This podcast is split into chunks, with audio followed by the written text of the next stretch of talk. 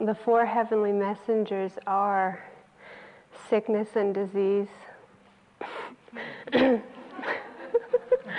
You're wondering why I'm giving this talk. the first heavenly messenger is sickness and disease. The second is old age. The third is death. And the fourth is renunciation. One of the reasons I'm resurrecting this talk is because um, sickness or disease, old age, death have been really powerful teachers for me. And I think that we all touch these teachings in our life over and over in many different ways. And if we can grasp what these teachings are, help, they help us give birth to the lightheartedness of renunciation, of letting go. And within that renunciation is the total freedom which is present when we let go.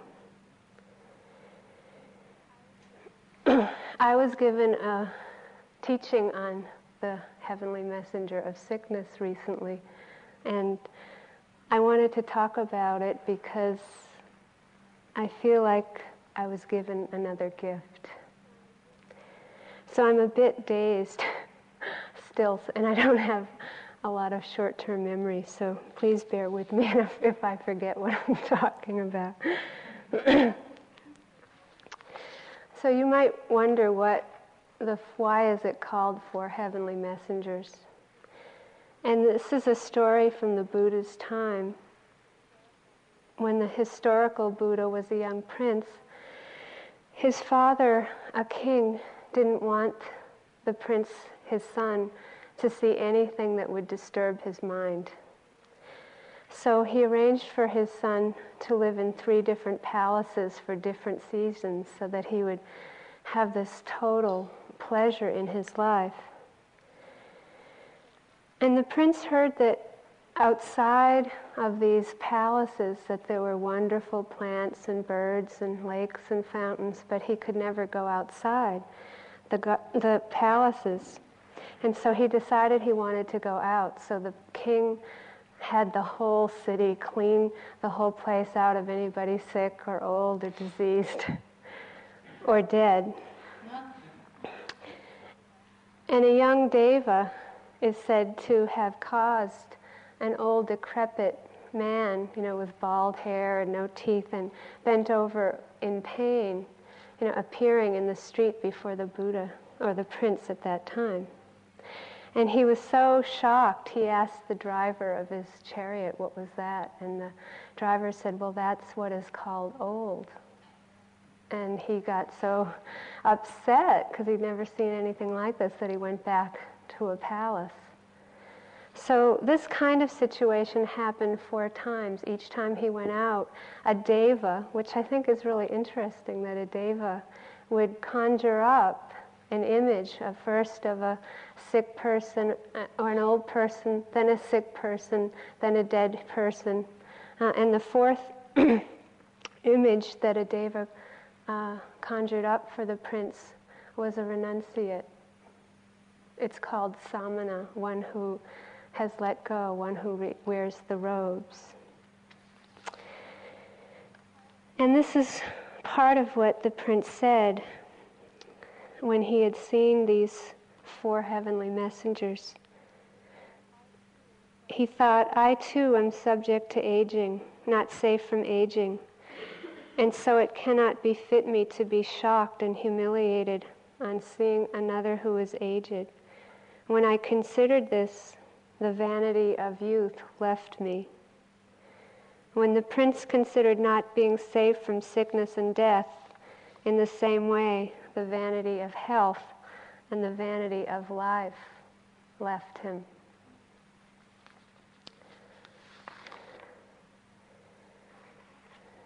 So the prince decided to leave home, and his father was quite upset about it. Uh, but the prince wouldn't change his mind. He said to his father, If you speak to me about a fit time and an unfit time for becoming a renunciate, my answer is that death knows nothing of one time or another, but is busy, busy gathering victims at all times. So the prince left this extraordinary, luxurious, comfortable life.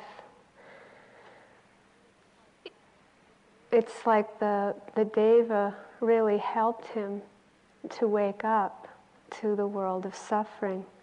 And th- he said that at this point in time in his life that he saw the world as an all-consuming fire.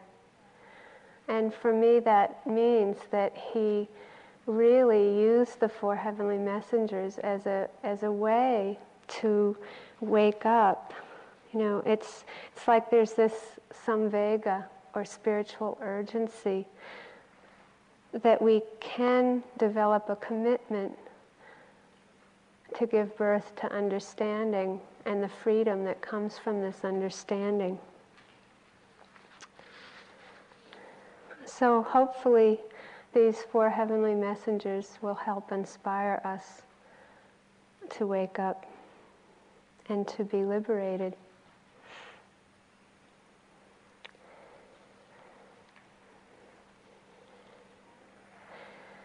I had a teacher from Sri Lanka, a monk called, si- his name was Sivali. And just before he died, he looked at me and I called his eyes mango eyes. He had the sweetest, the sweetest eyes in the world that I'd ever seen. And he just looked at me with a huge smile on his face and he said, The body is hopeless. and then he said, you mustn't ever be afraid of the pain. The body is hopeless. You mustn't ever be afraid of the pain.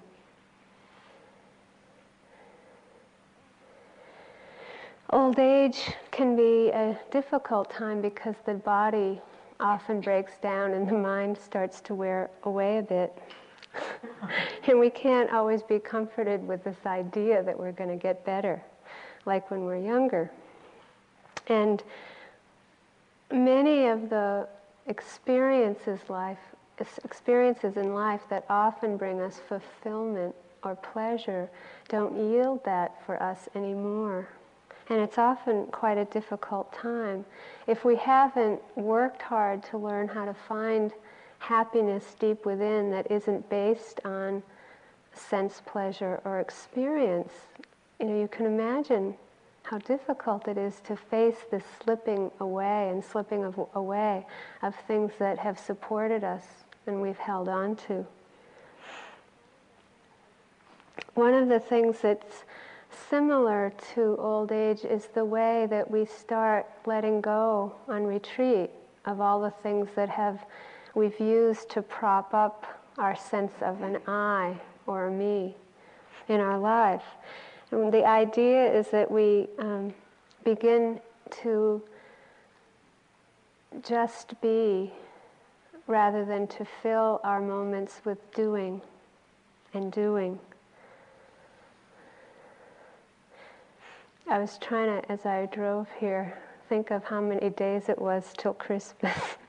and you know those signs 24 more days to Christmas, 23 more days to Christmas, and everybody's mind just, just gets so contracted from this constant having to do and do and do. The idea of being on retreat is that we learn not to get so caught up in doing where we forget to just be over and over again in the present moment, just as it is. We even have to learn to just be with not being able to be. Even we learn to be with unbearable times or seemingly unworkable times.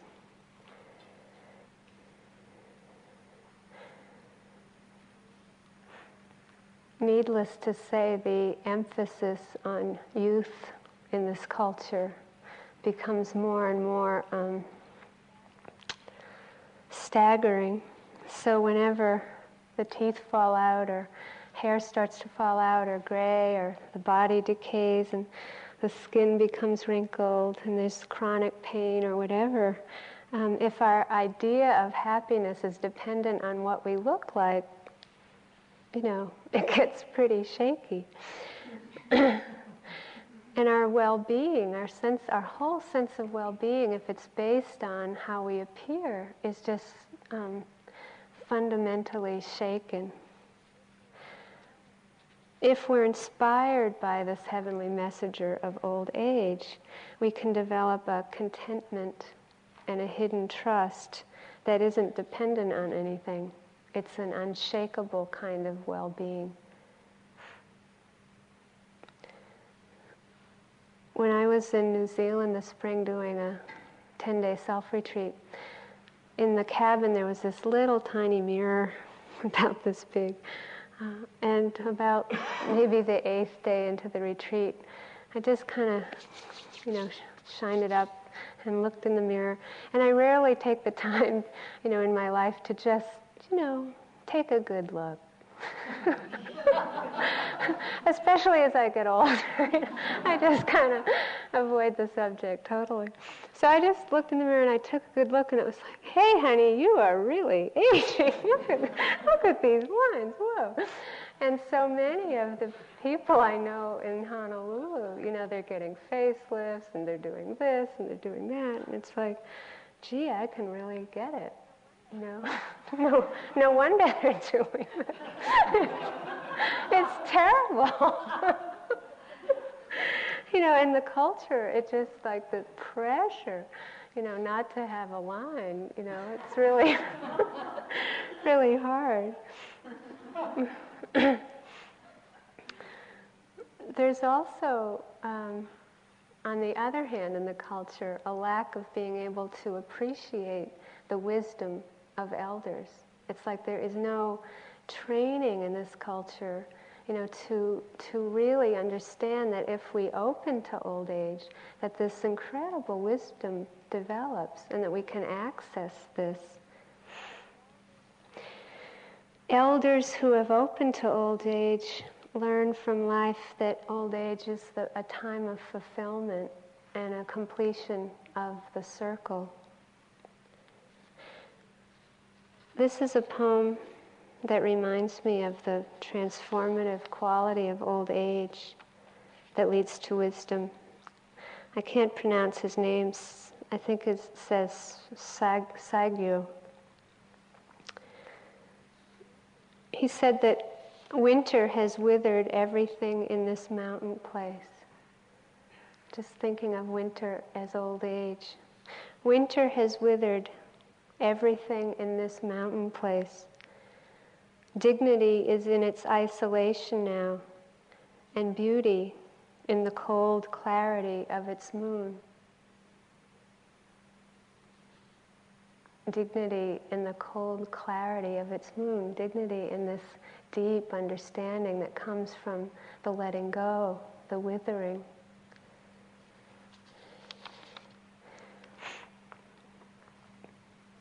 This is a quotation from an artist from her journal. Her name is Anne Truitt. She said, I'm so thankful to have lived into the beginning of old age, for I'm co- I am coming to understand its usefulness. It seems to me that I am aging into impersonality, as if I were slowly and in the most ordinary way becoming valuable. My personal experience is so objectified by its years that it is accessible to others without much engagement of my ego.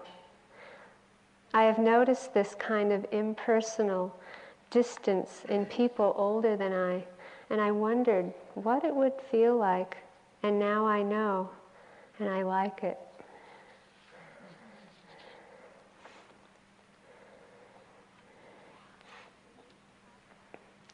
It is possible to age gracefully, but I doubt if anybody would say it's easy. Um, Stephen's, Stephen's parents have been really inspiring to me. They're 82 and 83 now. And his mother uh, she just never stops learning. And she has a kind of elegance in the aging process that I find amazing. And she had uh, several operations on her eyes this winter. And so Steve gave her the book uh, Full Catastrophe Living by Johnny Kabat-Zinn. She read it, and one day I walked in the house, and here she was doing yoga for the first time in her life.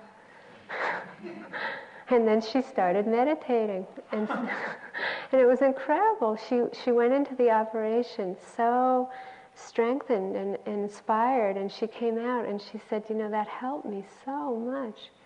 I wish you had told him, told me about it before. And it's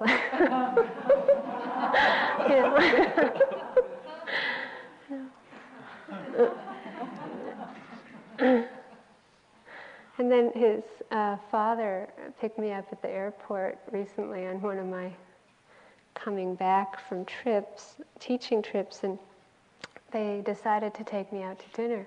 So we were driving uh, along and his father could not remember where he was. He had no idea where the restaurant was. And it was so interesting. He just said, you know, where are we going? You know, he goes, where are we going? and he just kind of, it was no problem. You know, it was just, it was just okay. And they're, you know, they're really slowing down a lot. Uh, it's amazing to me how much they're slowing down and how much they can't remember things, and they'll tell you a story, you know, 20 times, you know, just like it's the first time. uh, and his mother said to me just before I left that she said, You know, now that I'm in my 80s, I don't want to miss one moment.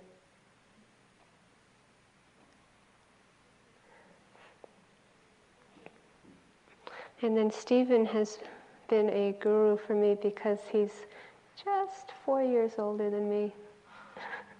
you know, so I get to see his hair going gray and, you know, his uh, eyes going and his, you know, more and more glasses. You know, every couple months they get stronger and stronger. And at first he refused to bring them to the talks, you know, and he was holding out here and I'm like, come on, Steve. I think you better surrender here.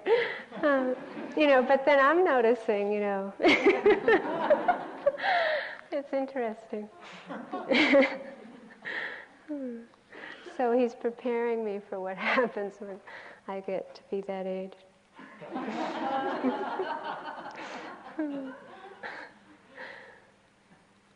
so the first heavenly messenger is old age, and the second heavenly messenger is sickness or disease or accidents. Remember when almost everyone had the flu at the beginning of this course? you know, it's amazing how much, uh, you know, there was this you know, fighting it, or people were afraid of it, and people were freaking out if the person next to them had it, you know, and then you know, more and more people succumbed. And then there was a kind of surrender that was really beautiful, uh, mostly. and you know, you come to retreat, and there's usually something, you know, back pain, knee pain, uh, neck pain, whole body pain, whatever. And often, if our bodies break down or intense physical sensations occur, there can be this kind of resistance, feeling that it isn't fair, or that if only I didn't have these strong sensations, then I could practice. And we really lose touch actually with the uh, blessing of any kind of health that we've been given in life. And actually, I know, I really know of no better teaching uh, than sickness or disease to cut through um, the idea that we're the body. And so, uh, Ill- illness and sickness can be seen as the practice.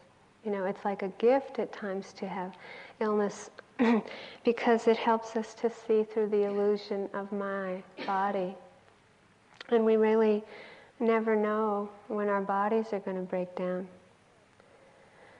I remember the first time that uh, I had to do years of lying meditation, and I just kept struggling with it and struggling with it and thinking that it was ruining my, you know, precious meditation practice.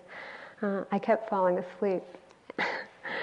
and then I started to realize after, you know, after years of surrendering to it, and I could sit again, uh, that I had, you know, there was this huge shift, and that I had let go of, of a lot of striving. You know, and it was only in retrospect that I could see that, you know, the horizontal position just doesn't lend itself to striving. in fact, it usually lends itself to, you know, unconsciousness. and there is, there is a great teaching in it. You know, there's a kind of surrender that one can bring into the vertical position. Often we get these milder irritants, you know, when we're on retreat. For me, that takes the form sometimes of, um, I rarely have a moment when I can breathe through my nose. I, you know, most of the time I'm breathing through my mouth. And so swallowing, you know, there's this swallowing and swallowing and swallowing. And I would have these two kinds of aversion to the swallowing. Um, constant swallowing. The first is that I had aversion because I thought it was ruining my concentration. You know, it just kept pulling me away from what I was trying to be with. and then there was this fear of aversion of how people were, you know, judging it. And you know, when the hall is really quiet and you swallow, and it's like it echoes in the meditation hall. And then, you know, kind of travels to Barry and Peter Shannon. And then it kind of goes out into the universe, and you think, oh, I'm bothering every being in the universe by swallowing. It's just incredible. and then I had this incredible insight. Um, you know, I tried acceptance. and I realized that I could just let go of control and be with the whole process. And I never, I never, I had no idea what the experience of swallowing was. You know, I just had so res- much resistance to it that I'd never experienced it. So I really decided to be interested in it. So just moment to moment, being with the tongue starting to dry out, the tip of the tongue, middle of the tongue, the back of the tongue, the upper throat, the lower throat, and then the saliva, you know, the growing saliva, the growing saliva, and then fear of drowning. uh oh, time to swallow. Swallowing. and at that moment, I realized that swallowing saved my life. it was just, it was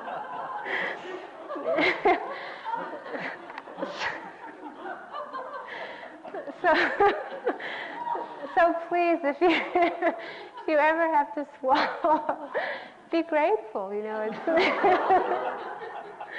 it's really not a problem.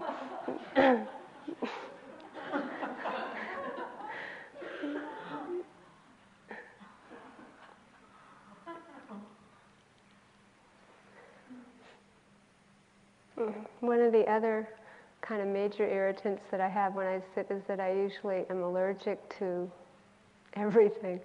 Uh, so I rarely, you know, there's like one room at IMS, a yogi room that I'm not allergic to, just one. And there's this kind of fragility wherever I go that, you know, I'm usually allergic to the meditation hall, I'm usually allergic to the room I'm in. And so whenever there's this place that I find that has, you know, just warmth, shelter, you know, reasonable um, conditions. I feel so grateful. And there's this kind of motivation to practice because I never know if I'll have those conditions. And actually, you know, it's really been inspiring for me rather than a problem the first time I noticed this is when I went to England, and um, you know the meditation hall was really mildewy, and there were these wet wool blankets and wet wool floor, and you know, the room was full of wet wool, everything. Uh, and I came back to IMS, and there was this room I could practice in, and that that I just um, I just was so motivated, more motivated than I'd ever been to practice. So if you think, uh, you know, these minor and major irritants are uh, an impediment or an interruption, actually they're uh, teachings to surrender to and gifts.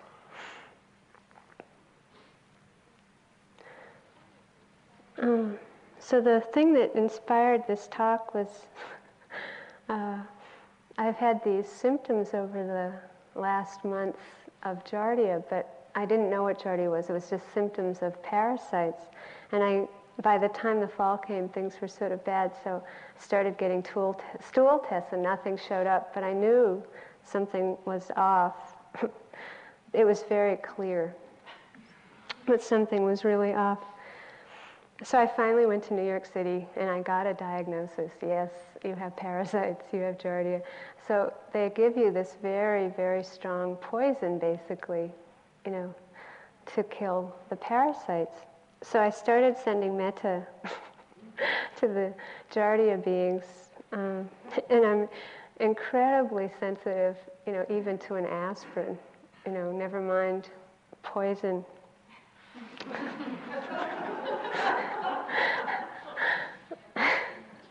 So the first sign of problems was I lost my brain. And it was just incredible to see this deterioration of the possibility of being mindful. And I, I, had this one moment where I was holding the keys to the truck I've been driving, and I was looking at them. It's kind of like, you know, that before you know mindfulness, what it is, it's just like complete blank. Like seeing, but you don't know what you're seeing. And I, I couldn't remember where the keys were.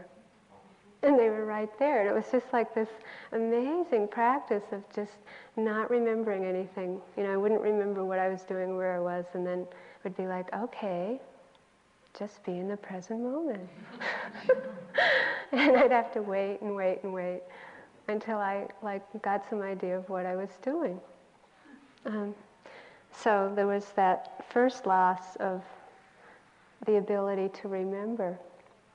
And then the second loss, I lost the ability to sleep. And I was starting, I'd hallucinate all night, you know, just amazing hallucinations. And I thought, well, things are really going well, you know. For me, for my sensitivity, loss of brain, loss of sleep, fine. So then then I thought, okay, things are going okay. And then there was loss of body. Know, and I began to feel, I just had images. this isn't very uplifting, but I had images. I kept having these images of what it would be like to be a rat, you know, dying of poisoning. You know, it was, it was just incredible to start realizing how much this happens in this world. And I started to get these horrible aches and pains and sweats and fever, and I couldn't keep I couldn't stay up for two, I couldn't get up for two days and nauseous and diarrhea and no sleep and um, at one point when I threw up the last you know one of the pills I realized that I shouldn't take any more and so I thought I wonder who won. Me or the Giardia beings? And it's not very clear who's won yet. Uh, and then I had this thought I bet the Giardia are going through just what I've been going through.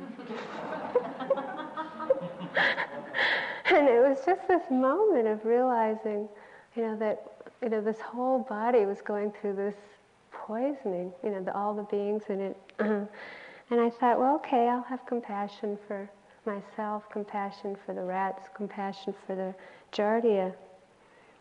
Uh,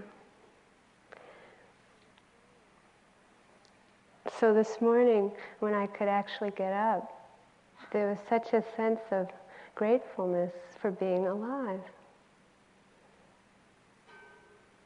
you know, to actually experience the snow, experience the clouds in the blue sky, in the snow.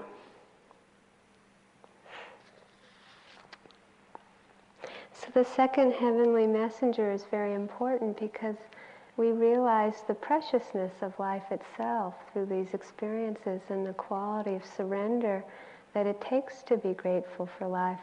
And in this way, you know, it's like that, those moments of realizing this, uh, the gratefulness is very, very deep. And I think that we can really bring this into our practice because one moment, one mind moment of mindfulness is really incredible. And we get this idea, you know, we have this um, striving and expectation which, which kills any appreciation for mindfulness in the moment. You know, and you can't, you can't control it. You know, you absolutely can't control the mind going off. But we can appreciate a moment here again. That's all we do. Oh, back. Great. and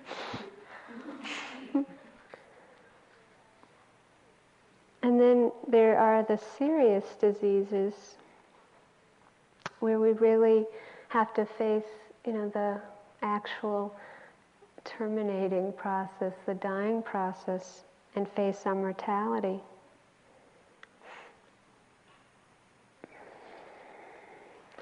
I think that we can often feel a helplessness when we come to face, especially with someone close to us. For me, it first was my mother watching her dying of cancer.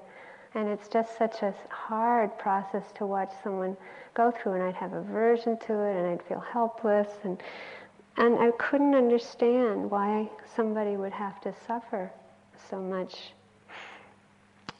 But actually, we can transform the suffering into a deeper and deeper compassion and a deeper and deeper understanding. So we transform this second heavenly messenger of, of sickness or illness or disease into compassion and wisdom for all beings.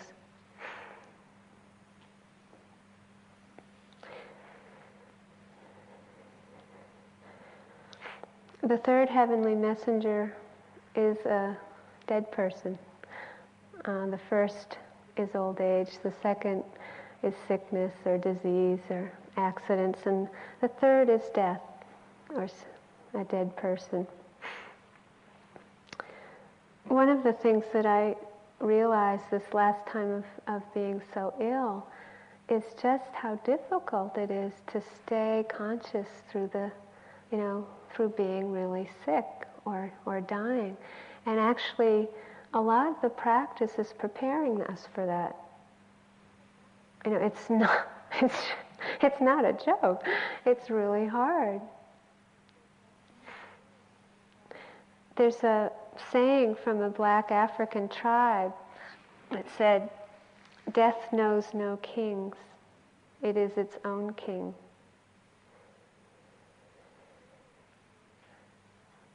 Living brings us to death. There's no other road. So there's no greater teacher than the road of death.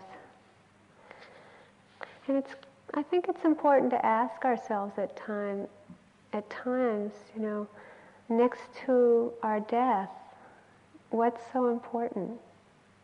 You know, what thought, what thought could possibly be more important? And can we really live with this understanding that we never know what's going to happen? We never know when we're going to die. It could be the next mind moment. And, that's the truth. It's not like that's something that we conjure up. We don't know. It's, it's very arrogant. It's probably the greatest arrogance to think that we know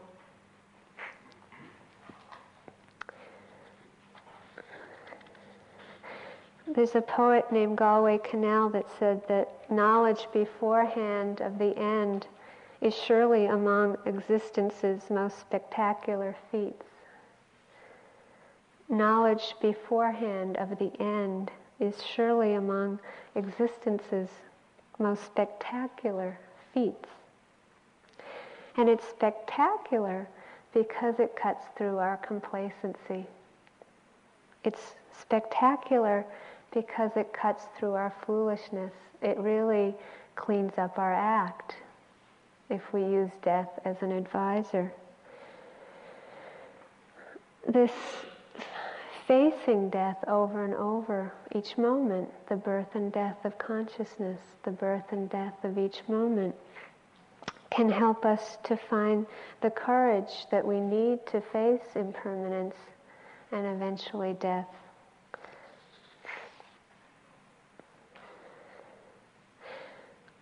And being able to face death or have death as an advisor doesn't mean that we deny death. On the contrary, or, I mean, it doesn't mean that we deny life. On the contrary, it means that if we face it, we'll be more and more alert, more aware, and more alive because we assent to being here fully. We say, yes, this moment, yes, I'm alive. Great. You never know. So we live more fully. The more we are awake, the more we can affirm being alive here now.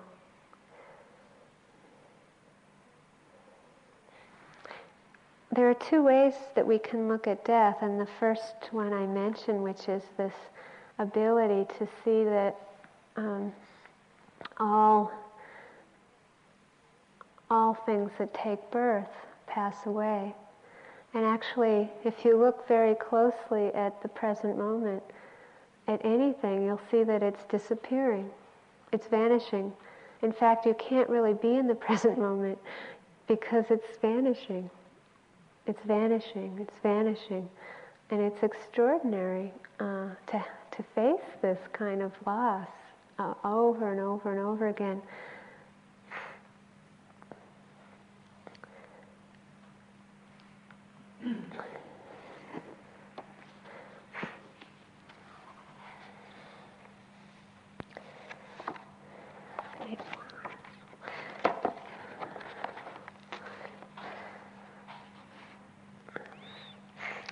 So there's another perspective of death that we can see, which is the actual physical body dying. And this is a new poem by Mary Oliver called White Flowers, and I'll read just part of it. Last night in the fields, I lay down in the darkness to think about death, but instead I fell asleep. When I woke, the morning light was just slipping in front of the stars, and I was covered with blossoms. I don't know how it happened. I don't know if my body went di- diving down under the sugary vines in some sleep sharpened affinity with the depths, or whether that green energy rose like a wave and curled over me, claiming me in its husky arms. Never in my life had I felt so plush or so slippery or so resplendently empty. Never in my life had I felt myself so near that porous line where my own body was done with, and the roots and the stems and the flowers began. So resplendently empty.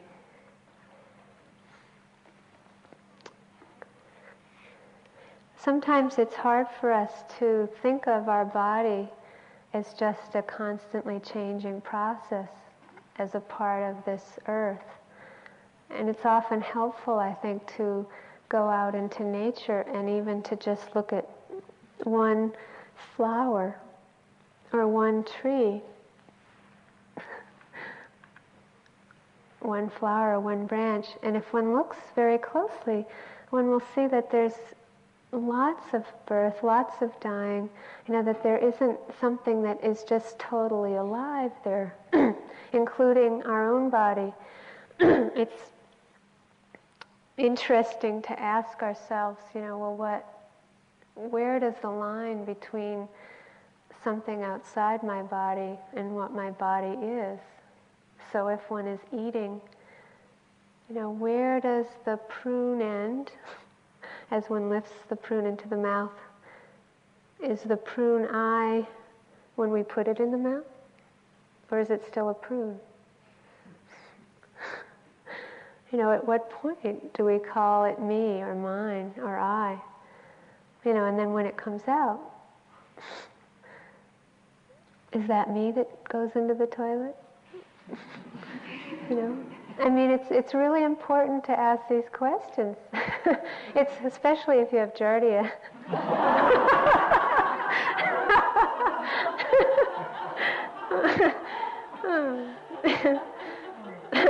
there was one point where I said diarrhea is good at the beginning, diarrhea is good at the middle, and diarrhea is good at the end.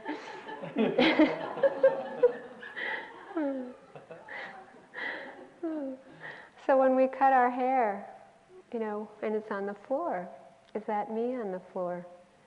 No, it's anything. It's real important to keep that investigation or interest up. You know, who am I? What is the body? What is what is death? What is life?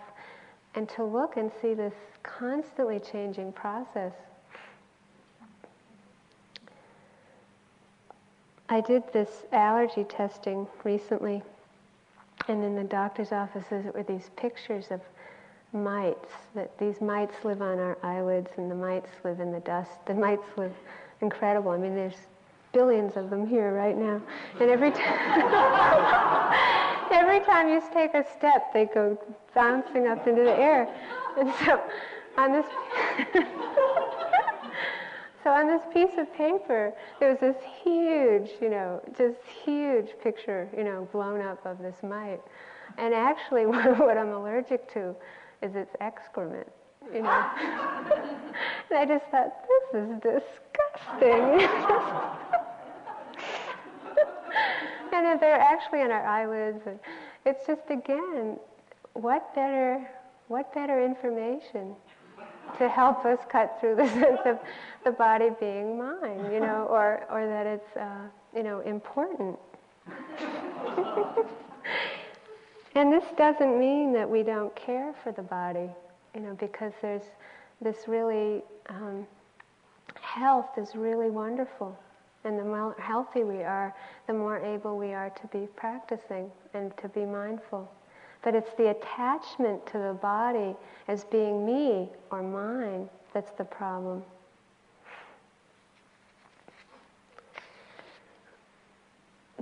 There's a great saying from uh, a teacher who is not alive anymore. His name is Sri Nisargadatta. He said that I was never born and I'm not going to die. And this is a very deep understanding. And it's interesting how it was put in the book. It's like he was pleading with people not to accuse him of taking birth and not to accuse him of dying. No birth, no death, no problem. There are many ways to try to hold the different perspectives of death in the heart. And so often if we hear no body, know, no birth, no death, no problem, it sort of will feel superficial and trite. It's never that easy. The great teacher Suzuki Roshi, who wrote Zen Mind, Beginner's Mind, it said that the last thing that he said before he died was, I don't want to die. And it's so beautiful, it's so honest. And it's, it's really what happens. It's uh, an incredible surrender to be that honest, that that's, that's what was happening just in that moment.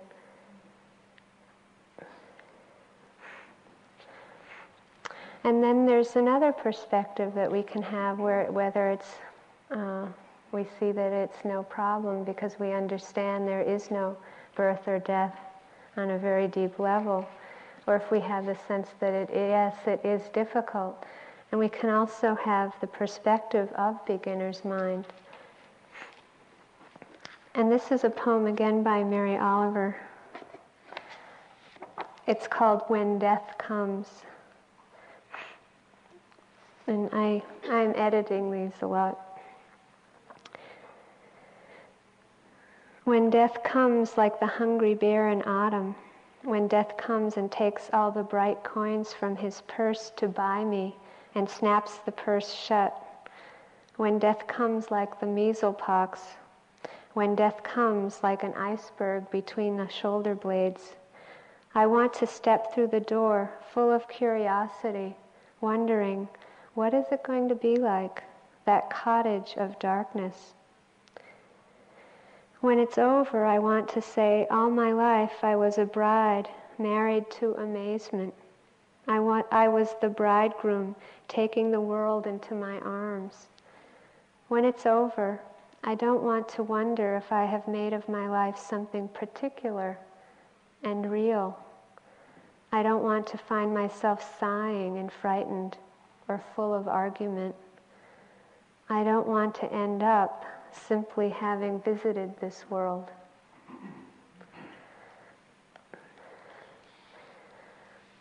So, can we hold these three perspectives in our heart?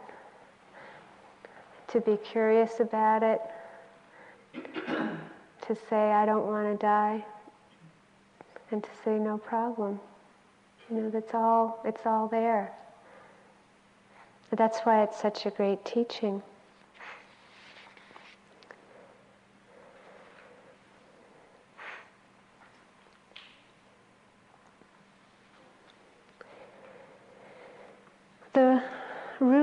Of free is pri, P-R-I, and it means quite simply love. When we let, when we let go or we renounce a happiness that's totally dependent on pleasure, uh, then love often becomes courage because we never know what's going to happen. And so this brings us to the last heavenly messenger, which is um, the samana, the renunciate, one who has become peaceful. Renunciation. And you might wonder, well, what does renunciation have to do with old age or sickness, disease, and death? Renunciation is simply letting go.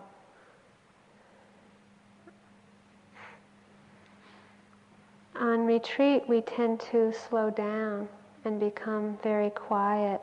We go deep inside to rest the mind, and it's out of this stillness or rest um, that renewal comes. And the renewal is actually a kind of cleansing. What we're cleansing is our perception. We're cleansing our awareness of what's happening moment by moment. And so there's this great possibility of being able to see more and more clearly. That's what Vipassana means, to see clearly. And so we can ask ourselves, well, what am I doing here anyway? And what's being a human being all about? You know, what's the meaning? And what's our motivation for practicing? You know, why are we still here? Are we paying attention simply just to be with what's happening? Just that. Galway Kinnell, in one of his poems, says that the wages of dying is love. The wages of dying is love. And this kind of letting go, renunciation, letting go of control, uh, is what the practice is really bringing for us. This, this letting go of control and seeing clearly brings wisdom and understanding, which leads to freedom. So a total renunciation would mean letting go of conditioned reality, but also letting go of unconditioned reality. It's letting go of control completely. It's letting go of light or dark or lightness of mind or darkness of mind. It's letting go of health or sickness. It's letting go of life or death.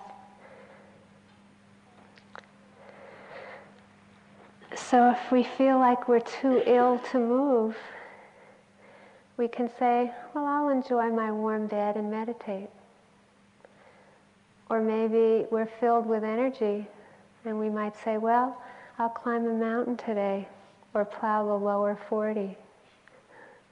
Or maybe we're served a 32 course gourmet meal. Or maybe we're fed the most inferior rice that most of the world eats. Or maybe we have nothing to eat and we just go outside and enjoy the moonlight.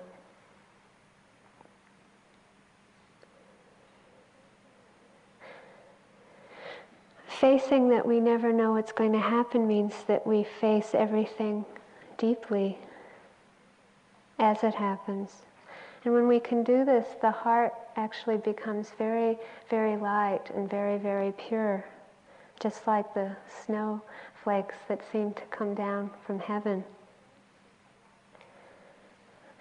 The way to this light-hearted, pure equanimity comes from going through boredom it comes from going through the sense that nothing's happening in our practice over and over. It comes through going through discouragement and endless desires, endless aversion. There's such a potential for the beauty of liberation in our heart. There's a Chinese saying that says if you keep a green bough in your heart, the singing bird will come. If you keep a green bough in your heart, the singing bird will come. I think of the singing bird um, as the fulfillment of the practice. It's freedom. It's this hallelujah. And the green bough is the renunciation, the letting go over and over and over. The letting go comes from seeing clearly. So being able to let go or renounce merely means that our heart is committed to truth and freedom. Not it doesn't mean that just somebody in robes. At any moment we can let go.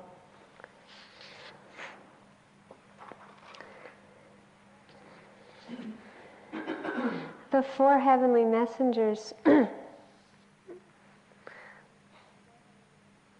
testing my short term memory. The four heavenly messengers old age, sickness, disease, and death um, are divine teachers. There are spiritual teachers or heavenly teachers. And they're not meant to bring us deep into despair. But we go through the sadness or fear or despair to inspiration. They can help us to ask deeply well, what is important in life? Is tomorrow important? Is yesterday important? Or is our spirit important? Our freedom right now? can we learn to say hello and goodbye to each moment? Again and again. If we can do this, we deepen our appreciation of what we're here for. We deepen our sense of appreciation for the preciousness of life and the sacredness of life. And our hearts can be committed to the truth and freedom wherever we are.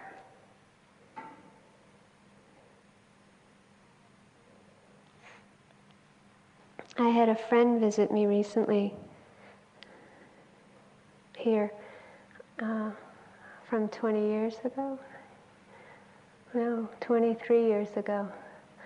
And he was um, someone I made Molotov cocktails with my freshman year in college. and the, I haven't seen him for 23 years, and the first thing he said to me was, You made any Molotov cocktails recently? And it was like, and it was a, we were at Springfield College together, and the Black Panthers kept coming up from New Haven, and we, you know, they took over a dorm. And I remember making them, making the Molotov cocktails. I was the only white person in the group. And then I was walking around campus with these Molotov cocktails in my coat. And I could see these FBI agents walking around, and I thought, I don't think this is my path.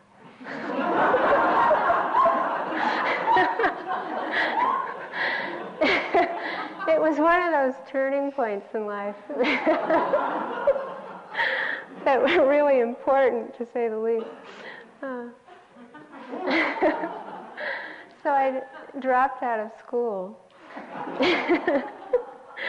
to kind of figure out what my path was. Um, and it was really hard for me um, to try to open to the anger I felt over racism, racism. Not, not ever being to able to understand what it's like uh, to be so utterly discriminated against. And I was so angry about all the injustices in this world, uh, but I didn't know how to work with them very skillfully. And I knew at that moment that I just didn't want to perpetuate the anger. I didn't want to perpetuate the destruction. And it was very, very painful time actually for me.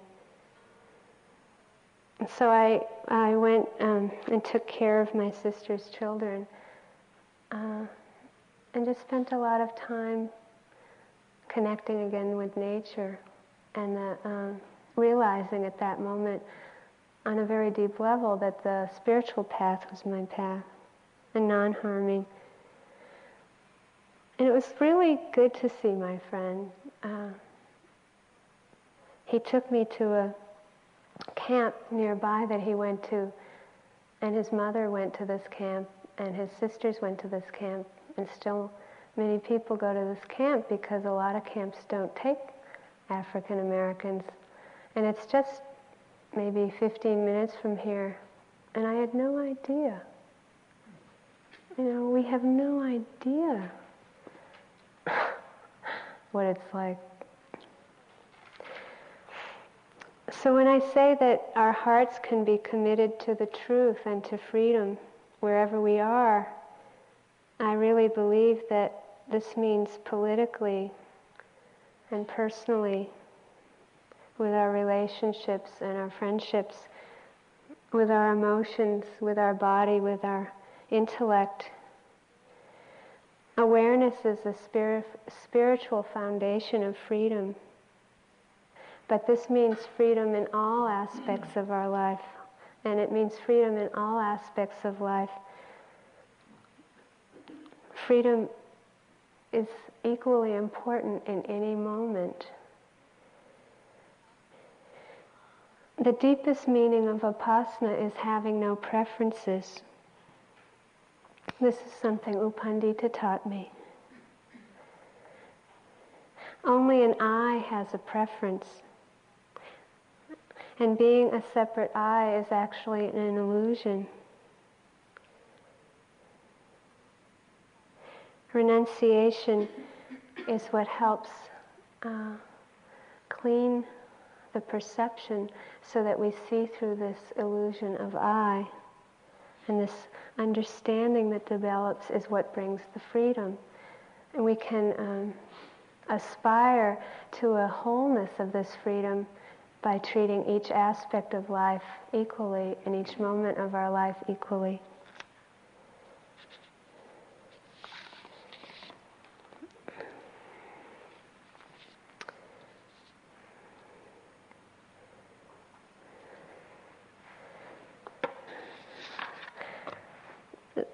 This is an old Native American saying. When you were born, you cried, and the world rejoiced. Live your life in such a manner that when you die, the world cries and you rejoice. Let's sit for a few minutes.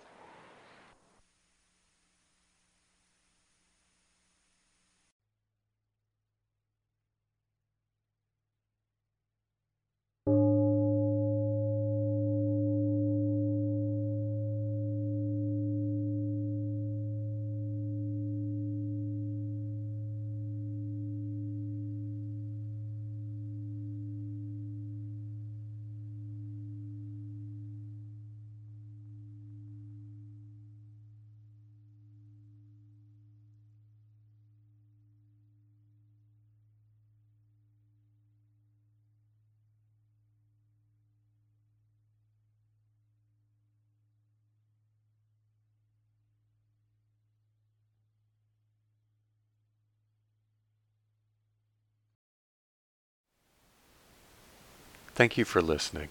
To learn how you can support the teachers and Dharma Seed, please visit dharmaseed.org slash donate.